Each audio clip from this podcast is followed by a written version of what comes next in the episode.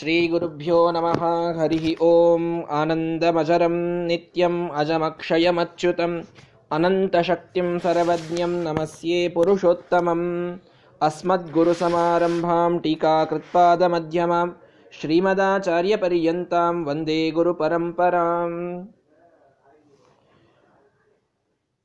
यत्तददृश्यमग्राह्यमगोत्रमवर्णमच्चक्षुश्रोत्रं तदपाणिपादम् नित्यं विभुं सर्वगतं सुसूक्ष्मं तदव्ययं यद्भूतयोनिं परिपश्यन्ति धीराः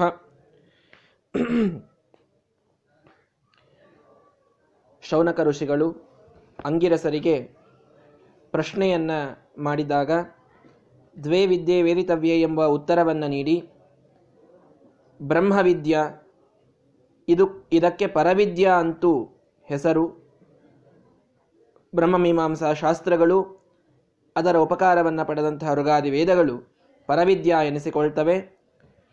ಆ ಸಮಗ್ರ ವೇದಗಳು ಕೂಡ ಪರಮಾತ್ಮನನ್ನೇ, ವಿಷ್ಣುವನ್ನೇ ಹೇಳುತ್ತವೆ ಅನ್ನುವುದನ್ನು ಸ್ಪಷ್ಟಪಡಿಸಿದರು. ಅದಾದ ಮೇಲೆ ವಿಷ್ಣುವನ್ನು ಹೇಳುವಂತಹ ವೇದ, ವೇದಗಳು ಅಂತ ಹೇಳಿದ ಮೇಲೆ ಆ ಬ್ರಹ್ಮನ ಸ್ವರೂಪವನ್ನು ಸಂಕ್ಷಿಪ್ತವಾಗಿ ಒಂದು ಶ್ಲೋಕದಲ್ಲಿ ಹೇಳೋದಾದರೆ ಅಂತ ಪ್ರಾರಂಭ ಮಾಡಿ ಅವನ ಗುಣಗಳನ್ನು ಹೇಳ್ತಾ ಇದ್ರು, ಅದನ್ನು ನಾವು ನೋಡ್ತಾ ಇದ್ವಿ. ಒಂದೆರಡು ಮೂರು ಗುಣಗಳನ್ನು ನೋಡಿದ್ದೇವೆ.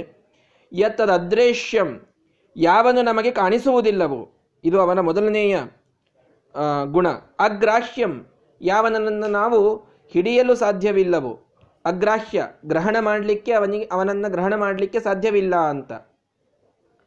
ಅಗ್ರಾಹ್ಯ, ಯಾರೂ ಅವನನ್ನು ಪೂರ್ಣವಾಗಿ ನನ್ನ ವಶದಲ್ಲಿ ಹಿಡಿದಿಡುತ್ತೇನೆ ಅಂತನ್ನುವುದು ಸಾಧ್ಯವಿಲ್ಲ. ಅಗ್ರಾಹ್ಯಂ, ಅಗೋತ್ರಂ.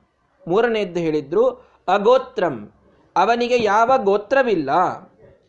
ಯಾವ ಗೋತ್ರದಲ್ಲಿಯೂ ಅವನು, ಅಂದರೆ ಈ ವಸಿಷ್ಠ ಗೋತ್ರ, ಭಾರದ್ವಾಜ ಗೋತ್ರ, ಗೌತಮ ಗೋತ್ರ, ಈಗ ಯಾವುದೋ ಒಂದು ಗೋತ್ರದಲ್ಲಿ ಬರೋದು ಅಂತಂದ್ರೆ ನಾನು ಹೇಳಿದ್ನಲ್ಲ, ಹುಟ್ಟಿ ಬರೋದು ಅಂತ. ಯಾವನಿಗೆ ಹುಟ್ಟೇ ಇಲ್ಲ, ಅವನು ಯಾವ ಗೋತ್ರದಲ್ಲಿ ಹುಟ್ಟಲಿಕ್ಕೆ ಸಾಧ್ಯ?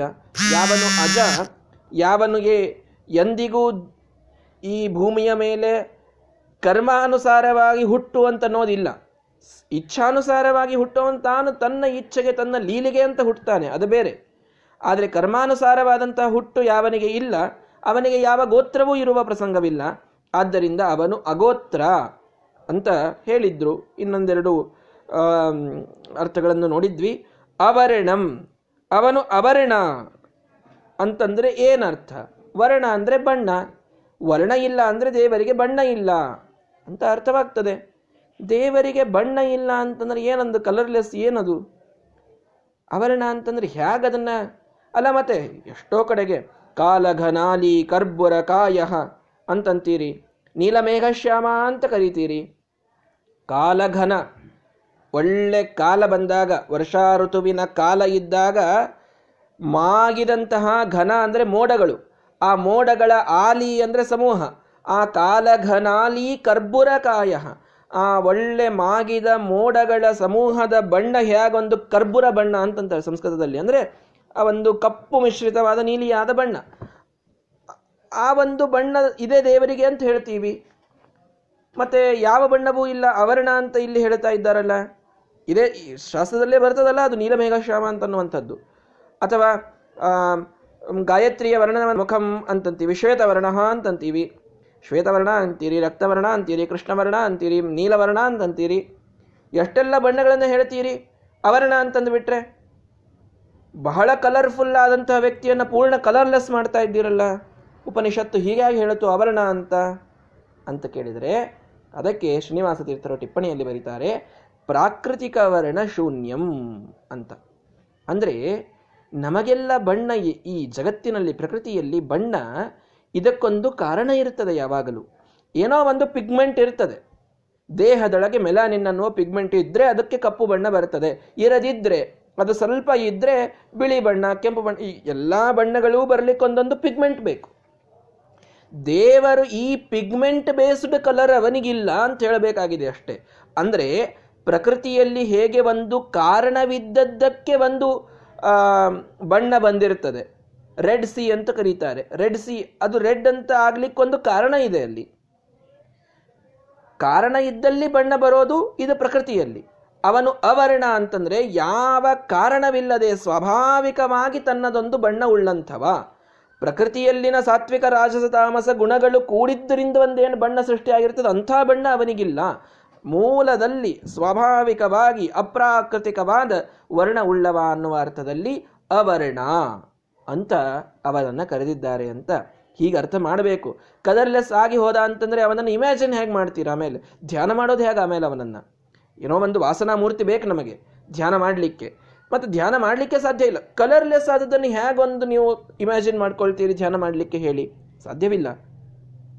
ಅವನನ್ನು ಆ ಒಂದು ವರ್ಣದಲ್ಲಿಯೇನೇ ನಾವು ಅಂದರೆ ಒಂದು ಒಂದು ಒಂದು ವಸ್ತುವನ್ನು ನಾವು ಇಮ್ಯಾಜಿನ್ ಮಾಡಬೇಕು ಅಂತಂದ್ರೆ ಅದಕ್ಕೊಂದು ಬಣ್ಣ ಬಹಳ ಮಹತ್ವದ್ದು.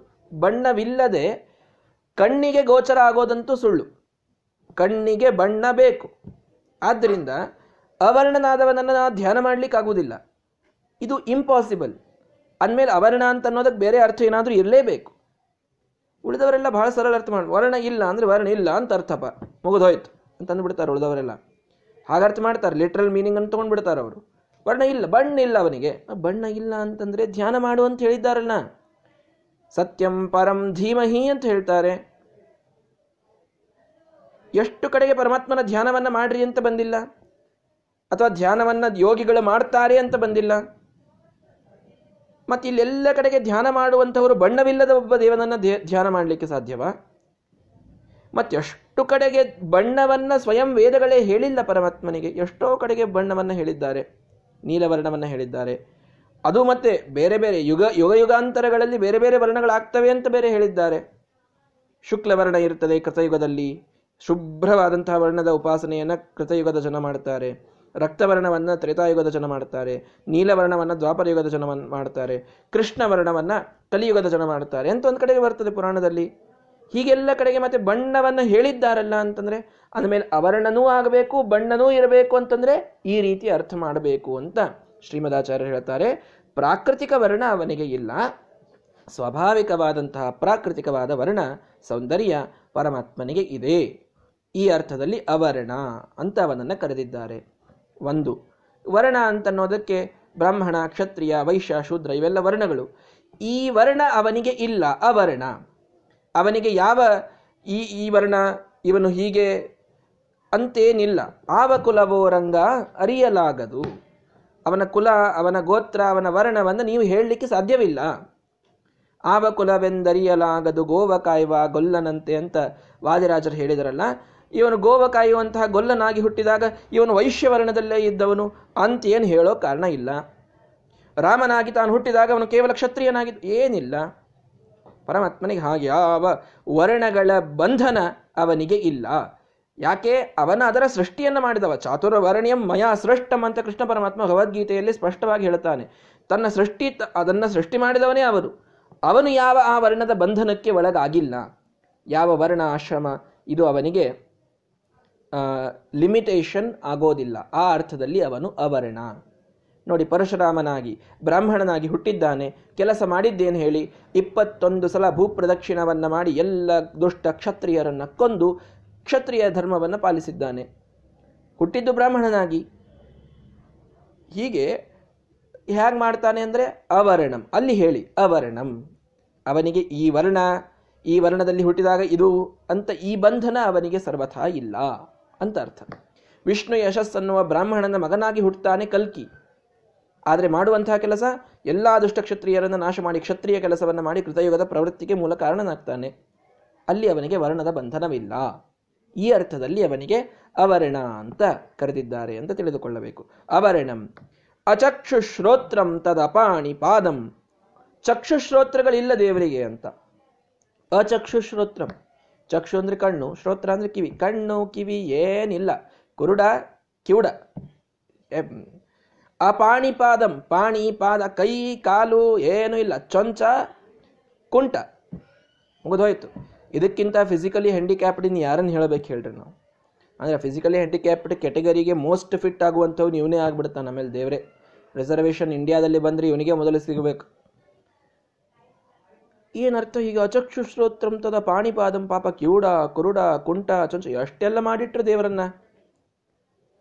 ಅಂತಂದ್ರೆ ಅಷ್ಟೇ ಅಲ್ಲ, ಮತ್ತೆ ಟಿಪ್ಪಣಿಯಲ್ಲಿ ಹೇಳ್ತಾರೆ, ಅಚಕ್ಷು ಶ್ರೋತ್ರಂ, ಚಕ್ಷು ಶ್ರೋತ್ರ. ಕಿವಿ, ಕಣ್ಣು ಇಲ್ಲ ಅಂತಂದ್ರೆ ಈ ರೀತಿ ಯಾವ ಜ್ಞಾನೇಂದ್ರಿಯಗಳು ಇಲ್ಲ ಅಂತ ಅರ್ಥ ಮಾಡ್ಕೊಳ್ರಿ ಅಂತ ಬೇರೆ ಹೇಳ್ತಾರೆ ಮತ್ತೆ.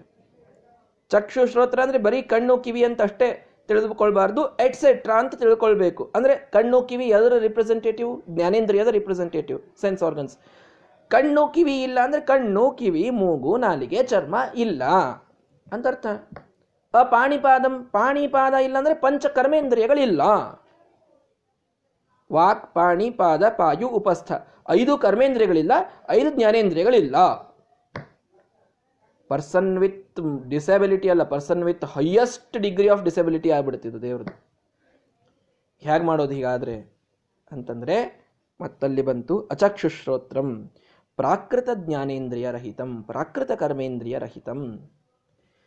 ಎರಡರ್ಥವನ್ನು ಮಾಡ್ತಾರೆ ಇಲ್ಲಿ ಒಂದು, ಪ್ರಾಕೃತಿಕವಾಗಿ ಈ ಕಣ್ಣು ಇದಕ್ಕೊಂದು ಕಾರಣ ಅದಕ್ಕಿದ್ದಂತಹ ನರ್ವು, ಹೀಗೆ ಅದಕ್ಕೆ ಕಾಣಿಸುವಂತಹ ಶಕ್ತಿ, ಹೀಗೆಲ್ಲ ನಮಗೊಂದು ಪ್ರಕೃತಿಯಿಂದ ಕರ್ಮಾನುಸಾರವಾಗಿ ಈ ಕಣ್ಣು ಕಿವಿಗಳ ಶಕ್ತಿ, ಇಂದ್ರಿಯಗಳೆಲ್ಲ ಬಂದಿರ್ತವೆ ಹಾಗೆ ದೇವರಿಗೆ ಇಲ್ಲ. ಪ್ರಾಕೃತಿಕವಾದಂಥದ್ದಿಲ್ಲ ದೇವರಿಗೆ. ದೇಹದಲ್ಲಿ, ಪ್ರಾಕೃತವಾದ ದೇಹದಲ್ಲಿ ಇಂದ್ರಿಯಗಳು ಹುಟ್ಟೋದು. ಅಂತಹ ಇಂದ್ರಿಯಗಳು ದೇವರಿಗಿಲ್ಲ. ಅಪ್ರಾಕೃತವಾದಂತಹ ಸಚ್ಚಿದಾನಂದಮಯವಾದಂತಹ ಇಂದ್ರಿಯಗಳು ಪರಮಾತ್ಮನಿಗೆ ಇದ್ದೇ ಇವೆ.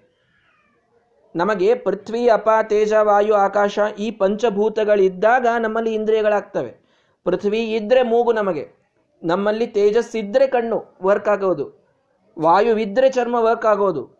ಹಾಗೆ ಪಂಚಭೂತಗಳಿದ್ದಾಗ ಆ ಪಂಚಭೂತಗಳ ಕಾನ್ಸ್ಟಿಟ್ಯುವೆನ್ಸಿ ಅದರ ಕಾನ್ಸ್ಟಿಟ್ಯೂಷನ್ ಪ್ರಪೋರ್ಷನೇಟ್ ಆದಾಗ ನಮ್ಮಲ್ಲಿ ಈ ಇಂದ್ರಿಯಗಳ ವರ್ಕಿಂಗ್ ಜ್ಞಾನೇಂದ್ರಿಯಗಳು, ಕರ್ಮೇಂದ್ರಿಯಗಳು, ಈ ಎಲ್ಲಗಳ ವರ್ಕಿಂಗ್ ನಡೆಯೋದು.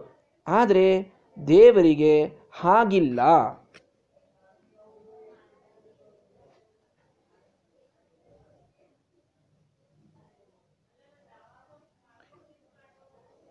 ದೇವರಿಗೆ ದೇವರಿಗೆ ಎಂದಿಗೂ ಕೂಡ ಆ ರೀತಿಯಾದಂತಹ ಒಂದು ಪ್ರಸಂಗ ಬರೋದಿಲ್ಲ. ಪ್ರಾಕೃತಿಕವಾದಂತಹ ಒಂದು ಪ್ರಸಂಗ ದೇವರಿಗೆ ಬರೋದಿಲ್ಲ. ಈ ಅರ್ಥದಲ್ಲಿ ಅವನು ಅಚಕ್ಷುಶ್ರೋತ್ರ, ಅಪಾಣಿಪಾದ ಎಂಬುದಾಗಿ ನಾವು ಅರ್ಥ ಮಾಡಿಕೊಳ್ಳಬೇಕು ಅಂತ ಹೇಳ್ತಾ ಇದ್ದಾರೆ. ಸರಿ, ಇದು ಒಂದು. ಇನ್ನು ಇನ್ನೊಂದು ರೀತಿಯಲ್ಲಿ ತಿಳಿದುಕೊಳ್ಳೋದಾದರೆ, ನಾವಿಲ್ಲಿ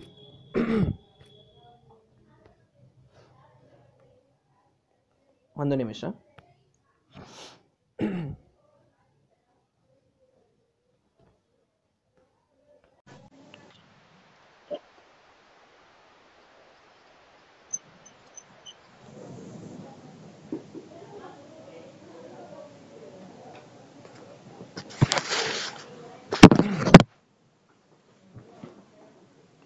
ಸರಿ. ಅಚಕ್ಷುಶ್ರೋತ್ರಂ ತದ ಪಾಣಿಪಾದಂ ಅಂತಂದ್ರೆ ಈ ಚಕ್ಷುಶ್ರೋತ್ರ, ಪಾಣಿಪಾದ ಮೊದಲಾದಂತಹ ಜ್ಞಾನೇಂದ್ರಿಯಗಳು, ಕರ್ಮೇಂದ್ರಿಯಗಳು ಇವಿಲ್ಲ ಅಂತನ್ನೋದಕ್ಕೆ ಒಂದರ್ಥದಲ್ಲಿ ಏನು ಹೇಳಿದ್ರು? ಪ್ರಾಕೃತಿಕವಾದಂತಹ ಜ್ಞಾನೇಂದ್ರಿಯ, ಕರ್ಮೇಂದ್ರಿಯಗಳು ಪರಮಾತ್ಮನಿಗೆ ಇಲ್ಲ ಅಂತ ಒಂದರ್ಥವನ್ನು ಹೇಳಿದರು. ಅದಷ್ಟೇ ಅರ್ಥವಲ್ಲ, ಇನ್ನೊಂದು ರೀತಿಯಲ್ಲೂ ನಾವು ನೋಡಿದರೆ ಕಣ್ಣಿನಿಂದಲೇ ನೋಡಬೇಕು, ಕಿವಿಯಿಂದಲೇ ಕೇಳಬೇಕು, ಮೂಗಿನಿಂದಲೇ ವಾಸನೆ ನೋಡಬೇಕು. ಈ ರೀತಿಯಾದಂತಹ ಇಂದ್ರಿಯಗಳ ಕನ್ಸ್ಟ್ರೆಂಟ್ಸ್ ದೇವರಿಗಿಲ್ಲ. ಅನ್ನೋ ಅರ್ಥದಲ್ಲಿಯೂ ಅಚಕ್ಷು ಶ್ರೋತ್ರಂ ತದಪಾಣಿ ಪಾದಂ ಈ ರೀತಿಯಾಗಿ ನಾವು ಅರ್ಥವನ್ನ ಮಾಡಿಕೊಳ್ಳಬೇಕು. ನೋಡಿ ಎಷ್ಟು ಸುಂದರವಾಗಿ ಅದರ ಅರ್ಥವನ್ನ ಹೇಳ್ತಾ ಇದ್ದಾರೆ. ನಮಗೆ ನೋಟ ಅಂದ್ರೆ ಒಂದು ರೂಪ ಕಾಣಿಸಬೇಕು ಅಂತಾದರೆ ನಮಗೆ ಅನಿವಾರ್ಯವಾಗಿ ಕಣ್ಣು ಬೇಕು. ಕಣ್ಣು ಇಲ್ಲದಂತಹ ರೂಪವನ್ನು ನೋಡಲಿಕ್ಕೆ ಸಾಧ್ಯವಿಲ್ಲ. ಕಿವಿ ಬೇಕು ಇಲ್ಲದಿದ್ದರೆ ಶಬ್ದವನ್ನು ಕೇಳಲಿಕ್ಕಾಗೋದಿಲ್ಲ. ಮೂಗಿಲ್ಲದಿದ್ದರೆ ವಾಸನೆಯನ್ನು ನೋಡಲಿಕ್ಕಾಗೋದಿಲ್ಲ. ನಾಲಿಗೆ ಇಲ್ಲದಿದ್ದರೆ ರಸವನ್ನು ನೋಡಲಿಕ್ಕಾಗೋದಿಲ್ಲ, ಮಾತನಾಡ್ಲಿಕ್ಕಾಗೋದಿಲ್ಲ. ಕೈ ಇಲ್ಲದಿದ್ದರೆ ಹಿಡಿಯಲಿಕ್ಕಾಗೋದಿಲ್ಲ ಕಾಲಿಲ್ಲದಿದ್ದರೆ ನಡೀಲಿಕ್ಕಾಗೋದಿಲ್ಲ. ಆದರೆ ಕಾಲಿಲ್ಲದೆ ನಡೆವನ, ಕೈ ಇಲ್ಲದೆ ಹಿಡಿವನ, ಕಣ್ಣಿಲ್ಲದೆ ನೋಡುವನ ದಾಸರು ಇದನ್ನು ಹೇಳ್ತಾರೆ. ದೇವರಿಗೆ ಈ ಇಂದ್ರಿಯದಿಂದಲೇ ಇದನ್ನು ಮಾಡಬೇಕು ಅನ್ನೋದಿಲ್ಲ. ಆ ಅರ್ಥದಲ್ಲಿ ಅವನು ಅಚಕ್ಷುಶ್ರೋತ್ರ, ಅಪಾಣಿಪಾದ. ಈ ಅರ್ಥದಲ್ಲಿ ನಾವು ವೇದಕ್ಕೆ ಅರ್ಥವನ್ನು ಮಾಡಬೇಕು ಅಂತ ಎಷ್ಟು ಸುಂದರವಾದ ಸೊಗಸಾದ ಇನ್ನೊಂದು ರೀತಿಯ ಸಮಂಜಸವಾದ ಉತ್ತರವನ್ನ, ಅರ್ಥವನ್ನ ಇದಕ್ಕೆ ಮಾಡ್ತಾರೆ. ಯಾವ ಇಂದ್ರಿಯಗಳಿಂದಲೂ ಆ ಇಂದ್ರಿಯದ ಕೆಲಸ ಮಾತ್ರ ಮಾಡಬೇಕು ಅನ್ನುವಂತಹ ಕನ್ಸ್ಟ್ರೆಂಟ್ ದೇವರಿಗೆ ಇಲ್ಲ. ಆ ಅರ್ಥದಲ್ಲಿ ಅವರಿಗೆ ಯಾವ ಇಂದ್ರಿಯಗಳು ಇಲ್ಲ ಅಂತ ಹೇಳಿದ್ದು. ಅಂತ ಅರ್ಥ ಮಾಡಿಕೊಳ್ಳಿ ಎಂದು ಹೇಳಿದರು. ಇನ್ನು, ನಿತ್ಯಂ, ದೇವರು ನಿತ್ಯ. ನಿತ್ಯ ಅಂತಂದ್ರೆ ಏನು? ನಿತ್ಯ ಅಂತ ಅನ್ನೋದಕ್ಕೆ ನಿತ್ಯ ಅಂತ ಅನ್ನೋದಕ್ಕೆ ಅರ್ಥವನ್ನ ಮಾಡ್ತಾರೆ.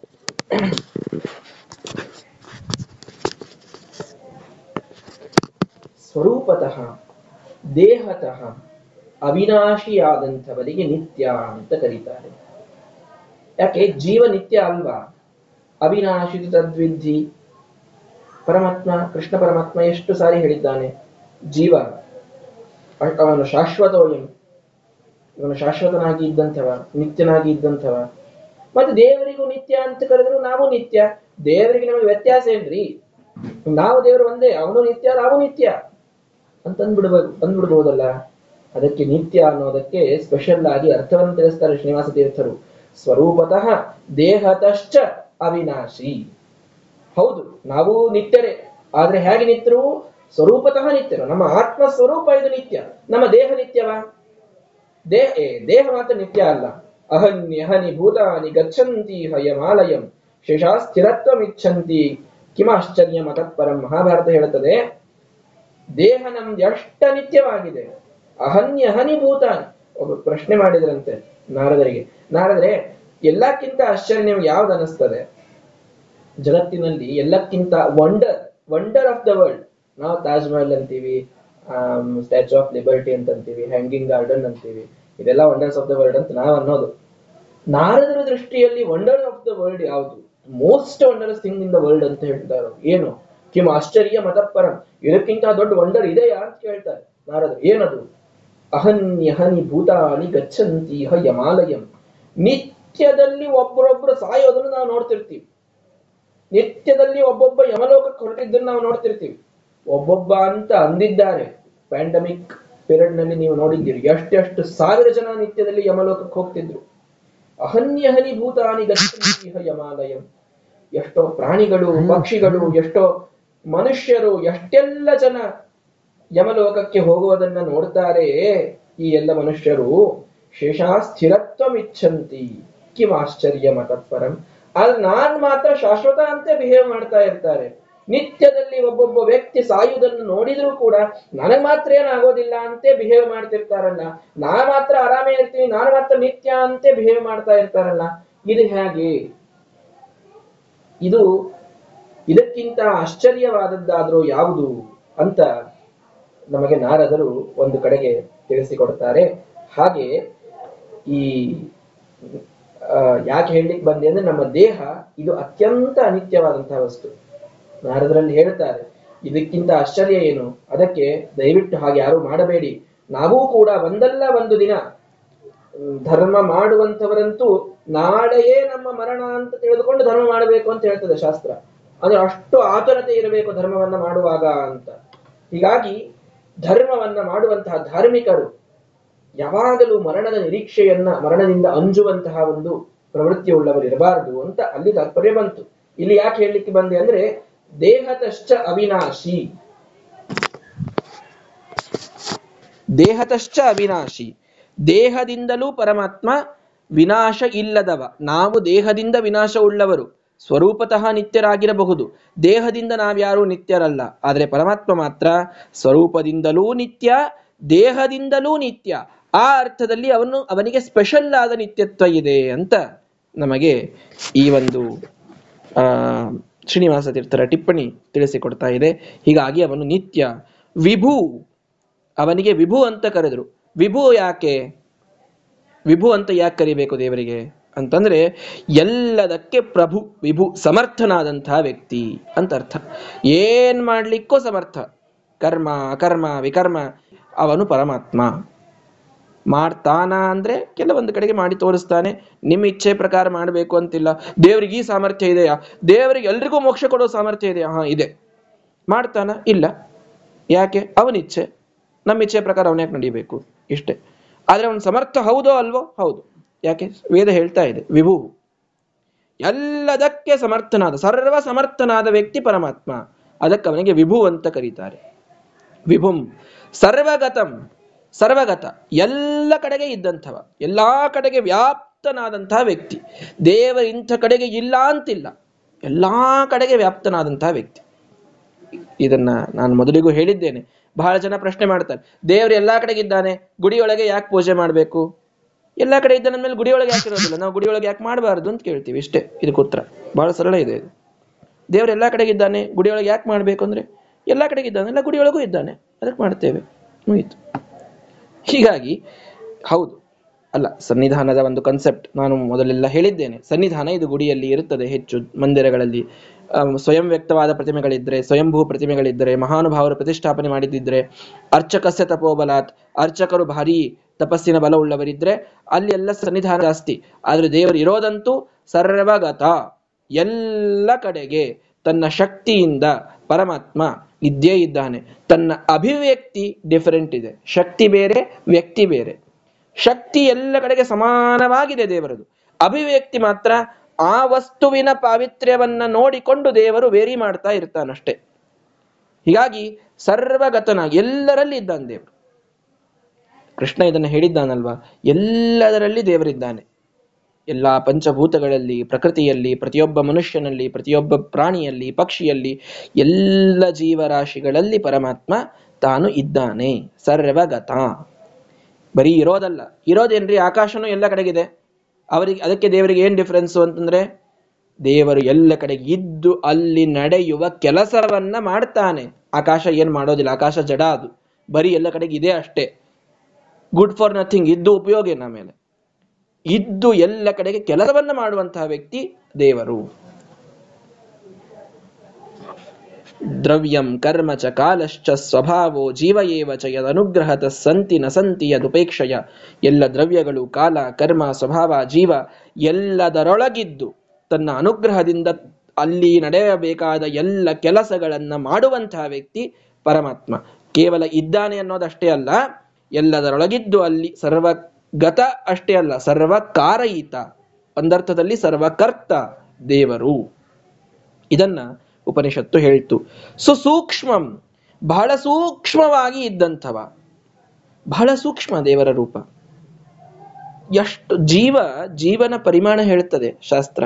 ಒಂದು ಅಣುವಿನಷ್ಟಿದ್ದಾನೆ ಜೀವ. ಒಂದು ಒಂದು ಪರಮಾಣುವಿನಷ್ಟಿದೆ ನಮ್ಮ ಜೀವ. ಆ ಜೀವನಲ್ಲಿ ಪರಮಾತ್ಮ ಇದ್ದಾನಂತಂದ್ರೆ ಅವನು ಜೀವಾದಪಿ ಅಣು, ಜೀವನಿಗಿಂತಲೂ ಅಣುವಾದ ರೂಪ ಪರಮಾತ್ಮನದಿದೆ. ಅಂದ್ರೆ ಅಣುವಿಗಿಂತಲೂ ಕಡಿಮೆಯಾದ ಸೈಜ್ ಉಳ್ಳ ಪರಿಮಾಣ ಉಳ್ಳ ವಸ್ತು ಇದೆ. ಇದು ನಮ್ಮ ಶಾಸ್ತ್ರ ಮೊದಲಿಗೆ ಹೇಳಿದೆ. ಸಬ್ ಅಟಾಮಿಕ್ ಪಾರ್ಟಿಕಲ್ಸ್ ಅನ್ನ ಯಾರೋ ಸೈಂಟಿಸ್ಟ್ಸ್ ಹೇಳಿದ ಮೇಲೆ ಆಟಮ್ಗಿಂತ ಸಣ್ಣ ಒಂದು ಒಂದು ವಸ್ತು ಇದೆ ಅಂತ ಜಗತ್ತಿಗೆ ಗೊತ್ತಾಯಿತು ಅಂತ ಎಲ್ಲರೂ ನಂಬೋದು. ಆದರೆ ಜೀವಾದಪಿ ಅಣು. ಅಣುವಿಗಿಂತಲೂ ಅಣುವಾಗಿ ಪರಮಾತ್ಮ ಒಳಗಡೆಗೆ ಇದ್ದಾನೆ ಅಂತ ಹೇಳುವ ಪ್ರಸಂಗದಲ್ಲಿ ಅಣುವಿಗಿಂತಲೂ ಸಣ್ಣದಾದ ಪದಾರ್ಥಗಳು ಇವೆ ಅಂತೆ ಅಭಿಪ್ರಾಯದಲ್ಲಿ ಏನೇ ಶಾಸ್ತ್ರಕಾರರು ಅದನ್ನ ಹೇಳಿದ್ದು. ಅಂತೂ ದೇವರು ಅಷ್ಟು ಸೂಕ್ಷ್ಮವಾಗಿದ್ದಾನೆ. ಅಷ್ಟೇ ಮಹತ್ತಾಗೂ ಇದ್ದಾನೆ ಮತ್ತೆ. ಬರೀ ಅದಷ್ಟೇ ಅಣುವಾಗಿದ್ದಾನೆ ಅಂತ ಅಷ್ಟೇ ತಿಳಿದುಕೊಳ್ಳಬೇಡಿ. ದಿವ್ಯ ಅಂಬರಗತ ಪರಿಮೇಯ ರೂಪ. ಅಂಬರದಂತಹ, ಅಂದ್ರೆ ಆಕಾಶದಂತಹ ಅಪರಿಮೇಯವಾದಂತಹ ಮಹದ್ರೂಪವನ್ನು ಹೊಂದಿದ್ದಾನೆ. ಜೀವನಿಗಿಂತಲೂ ಸಣ್ಣದಾದ ಸೂಕ್ಷ್ಮವಾದ ಅಣುರೂಪವನ್ನು ಪರಮಾತ್ಮ ಹೊಂದಿದ್ದಾನೆ. ಈ ರೀತಿಯಲ್ಲಿ ದೇವರು ಸುಸೂಕ್ಷ್ಮ ಬಹಳ ಸೂಕ್ಷ್ಮನಾದಂತಹ ವ್ಯಕ್ತಿ, ಅವನ ಸೈಜು. ಅಷ್ಟೇ ಅಲ್ಲ, ಒಂದು ಕಾರ್ಯವನ್ನ ಮಾಡುವಾಗ ದೇವರೆಲ್ಲವನ್ನೂ ಸುಸೂಕ್ಷ್ಮವಾಗಿ ನೋಡ್ತಾನೆ. ಇದನ್ನು ತಿಳ್ಕೊಳ್ರಿ ಸುಸೂಕ್ಷ್ಮ ಅಂತ ಅನ್ನೋದಕ್ಕೆ ನಾವು ಬಹಳ ಚೆನ್ನಾಗಿ ಸಂಧ್ಯಾವಂದನೆ ವಂದನೆ ಮಾಡಿದ್ವಿ. ಏನೋ ಒಂದು ಸೂಕ್ಷ್ಮ ಹಾರಿಸಿರ್ತೀವಿ. ಉಳಿದವ್ರಿಗೆ ಗೊತ್ತಾಗಿರೋದಿಲ್ಲ. ದೇವರು ಮಾತ್ರ ಅದನ್ನು ಬಿಡ್ತಾನೆ ಅಂತ ತಿಳ್ಕೊಳ್ಬೇಡಿ. ಇವತ್ತೊಂದಿನ ತರ್ಪಣ ಬಿಡೋದು ಬೇಡ. ಗಾಯತ್ರಿ ಜಪ ಮುಗಿದ ತಕ್ಷಣ, ಗಾಯ, ಅರ್ಘ್ಯ ಮುಗಿದ ತಕ್ಷಣದಲ್ಲಿ ಗಾಯತ್ರಿ ಜಪ ಮಾಡಿಬಿಡೋಣ. ಮಧ್ಯದ್ದೇನು ಬೇಡ ಅಂತ ನಾವು ಹಾರಿಸಿ ಮುಂದೆ ಹೋಗ್ಬಿಟ್ಟಿರ್ತೀವಿ. ಮನೆಯಲ್ಲಿ ಅಪ್ಪ, ಅಮ್ಮ, ಏ ನನ್ನ ಮಗ ಇವತ್ತು ಭಾರಿ ಸಂಧ್ಯಾ ವಂದನೆ ಮಾಡಿದ ಅಂತ ಹೇಳ್ತಾ ಇರ್ತಾರೆ. ಹಾರಿಸಿದ್ದವ್ರಿಗೆ ಗೊತ್ತಿರೋದಿಲ್ಲ ಪಾಪ. ದೇವ್ರ ಹಾಗಲ್ಲ. ಸುಸೂಕ್ಷ್ಮ, ಒಳ್ಳೆ ಸೂಕ್ಷ್ಮವಾಗಿ ಎಲ್ಲ ಗಮನಿಸಿ ಕೂತಿರ್ತಾನ ಅದಕ್ಕೆ ಎಷ್ಟು ಫಲ ಕೊಡ್ಬೇಕಾ? ಭೂತೋಚ್ಚಾಟನ ತರ್ಪಣ ಹಾರಿಸಿದೆಯಲ್ಲ, ಅಷ್ಟು ಪುಣ್ಯ ಹಾರಿಸೇ ಬಿಡ್ತಾನ ಅದನ್ನೆಲ್ಲ ಕೊಡೋದಿಲ್ಲ. ಅಂತೂ ಒಂದು ಸಂಧ್ಯಾ ವಂದನೆಗೆ ಎಷ್ಟು ಪುಣ್ಯ ಅಂತ ಹಿಂಗೆ ಇಟ್ಟಿರೋದಿಲ್ಲ ಅವನು. ಪೂಜಾ ಮಾಡಬೇಕಾದಾಗ ಎಲ್ಲ ಮಾಡಿ ಒಂದು ಕಲಶ ಪೂಜೆ, ಅದನ್ನೊಂದು ಹಾರಿಸಿದ್ರಾಯ್ತು, ನಡೆಯೋದಿಲ್ಲ. ಏನ್ ಬೇಕಾದ ದೊಡ್ಡ ಪೀಠದ ಮೇಲೆ ಕೂತಿರ್ಲಿ, ಅಥವಾ ಭಾರಿ ಸಣ್ಣ ಒಬ್ಬ ಹುಡುಗನೇ ಪೂಜೆಯನ್ನು ಮಾಡ್ತಾ ಇರ್ಲಿ. ಯಾರೇ ಇದ್ರು. ಅದು ಎಷ್ಟಾಗಬೇಕೋ ಅಷ್ಟಾದ್ರೆ ಅದಕ್ಕೆ ಅಷ್ಟು ಪುಣ್ಯ. ಇಷ್ಟು ಸೂಕ್ಷ್ಮವಾದ ಪ್ರತಿಯೊಂದನ್ನೂ ಪರಮಾತ್ಮ ಗಮನಿಸ್ತಾನೆ. ನಾವು ಇದು ನಮಗೂ ಗಮನಿಸಲು ಸಾಧ್ಯವಾದ ಅಂಶ. ನಮನೆ, ನಮಗೆ ಗಮನಿಸಲು ಅಸಾಧ್ಯವಾದಂತಹ ಅಂಶ ಒಂದಿದೆ, ಒಳಗಿನ ಭಕ್ತಿ. ಇದನ್ನ ಇನ್ನೊಬ್ಬ ಹೊರಗಿನವ ಗಮನಿಸ್ಲಿಕ್ಕೆ ಸಾಧ್ಯ ಇಲ್ಲ. ಪರಮಾತ್ಮ ಮಾತ್ರ ಗಮನಿಸಿರ್ತಾನೆ. ನೀನು ಎಷ್ಟು ಭಕ್ತಿಯಿಂದ ಮಾಡಿದಿ ಒಂದು ಕೆಲಸವನ್ನ, ಇದನ್ನ ದೇವರು ಗಮನಿಸ್ತಾನೆ. ಸುಸೂಕ್ಷ್ಮ. ಪಾಸಿಟಿವ್ ಆಗಿಯೂ ಇಟ್ಟುಕೊಳ್ಳಿ. ಒಂದು ಸಣ್ಣ ಕೆಲಸವನ್ನು ನಾನು ಮಾಡ್ತಾ ಇದ್ರು ಅಟ್ಮೋಸ್ಟ್ ಭಕ್ತಿಯಿಂದ ಮಾಡಿದೆ. ಆ ಸೂಕ್ಷ್ಮ ಭಕ್ತಿಯನ್ನೂ ತಾನು ಅನುಭವಿಸಿ, ಗಮನಿಸಿ ನಮಗೆ ಮಹಾಫಲವನ್ನೇ ಕೊಡ್ತಾನೆ ದೇವರು. ಅದೂ ಇದೆ. ಆದ್ರೆ ಒಂದು ಸಣ್ಣದನ್ನು ಹಾರಿಸ್ತೇನೆ, ಗೊತ್ತಾಗೋದಿಲ್ಲ. ಅಂತ್ಯಾವುದು ಇಲ್ಲ ನೋಡಿ. ಸುಸೂಕ್ಷ್ಮಂ. ಅವನ ಕಣ್ಣು ಬಹಳ ಸೂಕ್ಷ್ಮ. ಲೋಕಾಧ್ಯಕ್ಷ ಸ್ವರಾಧ್ಯಕ್ಷೋ ಧರ್ಮಾಧ್ಯಕ್ಷ ಕೃತ ಕೃತ ಧರ್ಮಾಧ್ಯಕ್ಷ. ಧರ್ಮದಲ್ಲಿ ಅಧಿ ಅಕ್ಷ ಅಕ್ಷ ಅಂದ್ರೆ ಕಣ್ಣು ತಾನೆ. ಧರ್ಮದಲ್ಲಿ ಅಧಿ ಅಕ್ಷ ಭಾರೀ ಸೂಕ್ಷ್ಮವಾದಂತಹ ಕಣ್ಣುಳ್ಳವನು ನೀವು ಧರ್ಮದಲ್ಲಿ ಎಲ್ಲಿ ಏನು ಮಾಡ್ತೀರಿ ಅನ್ನೋದು ಸ್ಪಷ್ಟ ಗೊತ್ತಾಗ್ತದೆ. ಆ ಅರ್ಥದಲ್ಲಿ ಧರ್ಮಾಧ್ಯಕ್ಷ ಅಂತ ಪರಮಾತ್ಮನೇ ಕರಿಬಹುದು. ಹೀಗಾಗಿ ಸುಸೂಕ್ಷ್ಮಂ, ಅತ್ಯಂತ ಸೂಕ್ಷ್ಮನಾದಂತಹ ವ್ಯಕ್ತಿ, ತದವ್ಯಯಂ, ಅವ್ಯಯನಾದಂಥವ, ಎಂದಿಗೂ ಕೂಡ ನಾಶ ಇಲ್ಲದಂತಹ ವ್ಯಕ್ತಿ. ಅಂದ್ರೆ, ಅಲ್ಲ, ನಾಶ ಇಲ್ಲ ಅಂದ್ರೆ ಹಿಂದೆ ನಿತ್ಯ ಅಂತ ಹೇಳಿರಿ. ನಿತ್ಯ ಅಂತಂದ್ರೆ ಅವನಿಗೆ ನಾಶ ಇಲ್ಲ. ಅವ್ಯಯ ಅಂದ್ರೂ ನಾಶ ಇಲ್ಲ ಅಂತ ಹೇಳ್ತೀರಲ್ಲ ಅಂದ್ರೆ? ನಿತ್ಯ ಅನ್ನೋದಕ್ಕೆ ಏನ್ ಅರ್ಥ ಮಾಡಿದ್ವಿ ಹೇಳಿ? ಅವನ ದೇಹಕ್ಕೆ, ಅವನ ಸ್ವರೂಪಕ್ಕೆ ನಾಶ ಇಲ್ಲ ಅಂತ. ಅವ್ಯಯ ಅಂತ ಅನ್ನೋದಕ್ಕೆ ಅವನ ಗುಣಗಳಿಗೆ ನಾಶ ಇಲ್ಲ ಅಂತ ಅರ್ಥ. ಅವ್ಯಯ, ನಿತ್ಯ ಅಂದ್ರೆ ಸ್ವಲ್ಪ ವ್ಯತ್ಯಾಸ. ಅವ್ಯಯ ಅಂದ್ರೇನು? ಅವನ ಯಾವ ಗುಣಗಳಿಗೂ ನಾಶವಿಲ್ಲ.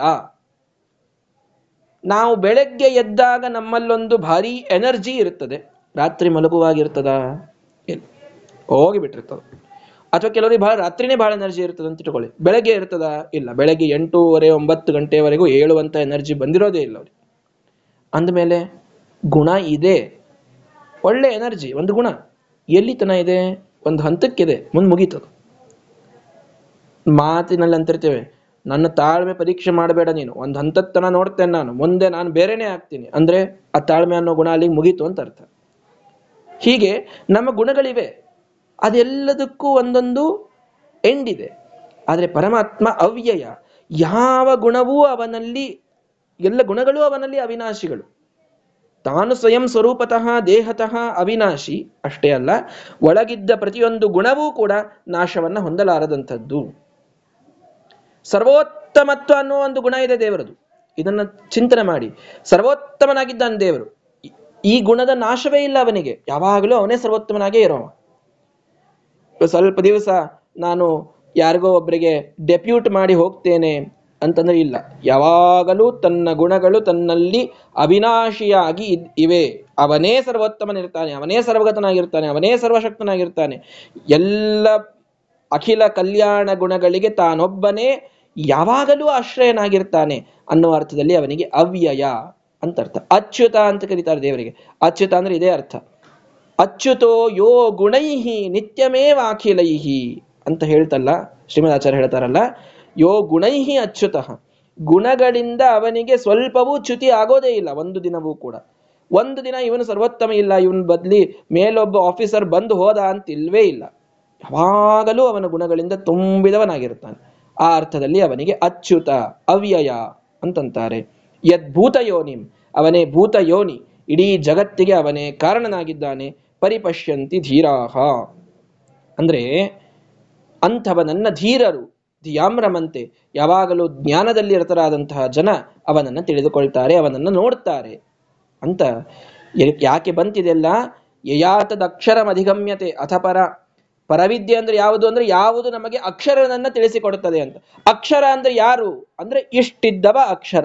ಎತ್ತದ ಅದ್ರೈಷ್ಯ ಅಗ್ರಾಹ್ಯ ಅಗೋತ್ರಂ ಅವರ್ಣ ಅಚಕ್ಷುಶ್ರೋತ್ರಂ ತದ ಪಾಣಿಪಾದಂ. ಈ ಎಲ್ಲ ಗುಣಗಳಿಂದ ತುಂಬಿದವನಿಗೆ ಅಕ್ಷರ. ಅವನೇ ಪರಮಾತ್ಮ, ಅವನೇ ವಿಷ್ಣು ಸ್ವಯಂ. ಅವನನ್ನ ಧೀರರು ನೋಡ್ತಾರೆ. ಪರಿಪಶ್ಯಂತ ಪರಿಪಶ್ಯಂತಿ. ಬರೀ ನೋಡ್ತಾರಲ್ಲ, ಪರಿಪಶ್ಯಂತಿ. ಬಹಳ ಪರಿಶ್ರಮ ಪೂರ್ವಕವಾಗಿ ಅವನನ್ನ ಕಾಣ್ತಾರೆ. ಬಹುನಾಮ್ ಜನ್ಮನಾಮಂತೆ ಅವನನ್ನ ಎಲ್ಲರೂ ನೋಡ್ತಾರೆ. ಮೊದಲಿಗೆ ಅದೃಶ್ಯ ಅಂದಿದ್ರು, ಅವನು ಕಾಣಿಸೋದೇ ಇಲ್ಲ ಅಂದಿದ್ರು. ಕಾಣಿಸೋದೇ ಇಲ್ಲ ಅಂದ್ಮೇಲೆ ಅವನಿಗೆ ರೂಪನೇ ಇಲ್ಲ, ಅವ್ಯಯ ಅಂದ್ರೆ ಅವನಿಗೆ ಗುಣನೇ ಇಲ್ಲ, ವರ್ಣ ಅಂತಂದ್ರೆ ಅವನಿಗೆ ಬಣ್ಣನೇ ಇಲ್ಲ, ಹೀಗೆಲ್ಲ ಅರ್ಥ ಮಾಡ್ತಾ ಹೋಗ್ಬಿಡ್ತಾರೆ. ಹಾಗಲ್ಲ, ಕಾಣಿಸ್ತಾನೆ. ಆದರೆ ಅಷ್ಟು ಜ್ಞಾನದಲ್ಲಿರತರಾದಂತಹ ಸಾಧನೆಯನ್ನು ಮಾಡಿದವರಿಗೆ ಕಾಣಿಸ್ತಾನೆ. ಎಲ್ರಿಗೂ ಕಾಣಿಸೋದಿಲ್ಲ ಅನ್ನೋ ಅರ್ಥದಲ್ಲಿ ಅವನು ಕಾಣಿಸೋದಿಲ್ಲ ಅಂತ ಹೇಳಿದ್ದು ಅಷ್ಟೇ. ಆಟಮ್ ಕಾಣಿಸೋದಿಲ್ಲ ಅಂತ ಹೇಳ್ತೀವಿ. ಒಂದು ಅಣು ಇದೆ ಅಥವಾ ನಮ್ಮಲ್ಲಿ ಒಂದು ಸೆಲ್ ಇದೆ, ಜೀವಕೋಶ. ಕಾಣಿಸ್ತದ ನಿಮಗೆ? ಕಾಣಿಸೋದಿಲ್ಲ ಅಂತ ಹೇಳೋದು. ಆದರೆ ಮೈಕ್ರೋಸ್ಕೋಪ್ ಹಚ್ಚಿದಾಗ ಕಾಣಿಸ್ತದೆ. ಹಾಗೆ ನಮ್ಮ ಸಾಧನೆಯ ಮೈಕ್ರೋಸ್ಕೋಪ್ ಅನ್ನು ಹಚ್ಚಿದಾಗ ದೇವರ ವಶವಾಗಿ ಕಾಣಿಸ್ತಾನೆ. ಆದರೆ ಅವನ ಗುಣ ಹೇಳಬೇಕಾದಾಗ ಅವನು ಕಾಣಿಸೋದಿಲ್ಲ ಅಂತ ಹೇಳಬೇಕು ನಾವು. ಈ ಅರ್ಥದಲ್ಲಿ ಅವನು ಕಾಣಿಸೋದಿಲ್ಲ. ಆದರೆ ಜ್ಞಾನಿಗಳು ಅವನನ್ನ ಕಾಣ್ತಾರೆ. ತಮ್ಮ ಸಾಧನೆಯ ಒಂದು ಬಲದಿಂದ ಅವನನ್ನ ಕಾಣ್ತಾರೆ. ಇದೇ ಪರಮಾತ್ಮನ ಸ್ವರೂಪ ಇದೇ ಅಕ್ಷರನ ಮಹಿಮೆ ಅಂತ ಮುಂಡಕೋಪನಿಷತ್ತು ನಮಗೆ ಸುಂದರವಾಗಿ ತಿಳಿಸಿಕೊಡ್ತಾ ಇದೆ. ಇದನ್ನ ಶ್ರೀಮದಾಚಾರ್ಯರು ವಿಸ್ತರಿಸಿದ್ದಾರೆ. ಶ್ರೀನಿವಾಸ ತೀರ್ಥರು ಕೂಡ ತಮ್ಮ ಟಿಪ್ಪಣಿಯಲ್ಲಿ ಬಹಳ ಸೊಗಸಾಗಿ ಇದನ್ನು ತಿಳಿಸಿದ್ದಾರೆ. ಆ ಪರಮಾತ್ಮನ ಸ್ವರೂಪವನ್ನು ನಾವಿವತ್ತು ನೋಡಿದ್ದೇವೆ. ಆ ಪರಮಾತ್ಮ ಈ ಜಗತ್ತನ್ನ ಜಗತ್ತನ್ನ ಹೇಗೆ ಸೃಷ್ಟಿ ಮಾಡ್ತಾನೆ. ಪರಮಾತ್ಮನಿಂದ ಜಗತ್ತಿನ ಸೃಷ್ಟಿ ಆಗ್ತದೆ ಅಂತ ಹೇಳ್ತೀವಿ. ಪರಮಾತ್ಮನಿಂದ ಜಗತ್ತಿನ ಸೃಷ್ಟಿ ಆಗುವುದು ಹೇಗೆ? ಅನ್ನುವುದನ್ನ ನಮಗೆ ಮುಂದೆ ತಿಳಿಸಿಕೊಡ್ತಾರೆ. ಅದನ್ನು ನಾಳೆಯ ಶ್ಲೋಕದಲ್ಲಿ ನೋಡೋಣ ಅಂತ ಹೇಳ್ತಾ ಇವತ್ತಿನ ಈ ಒಂದು ಪಾಠವನ್ನು ಇಲ್ಲಿಗೆ ಮುಗಿಸ್ತಾ ಇದ್ದೇನೆ. ಶ್ರೀಕೃಷ್ಣ ಅರ್ಪಣ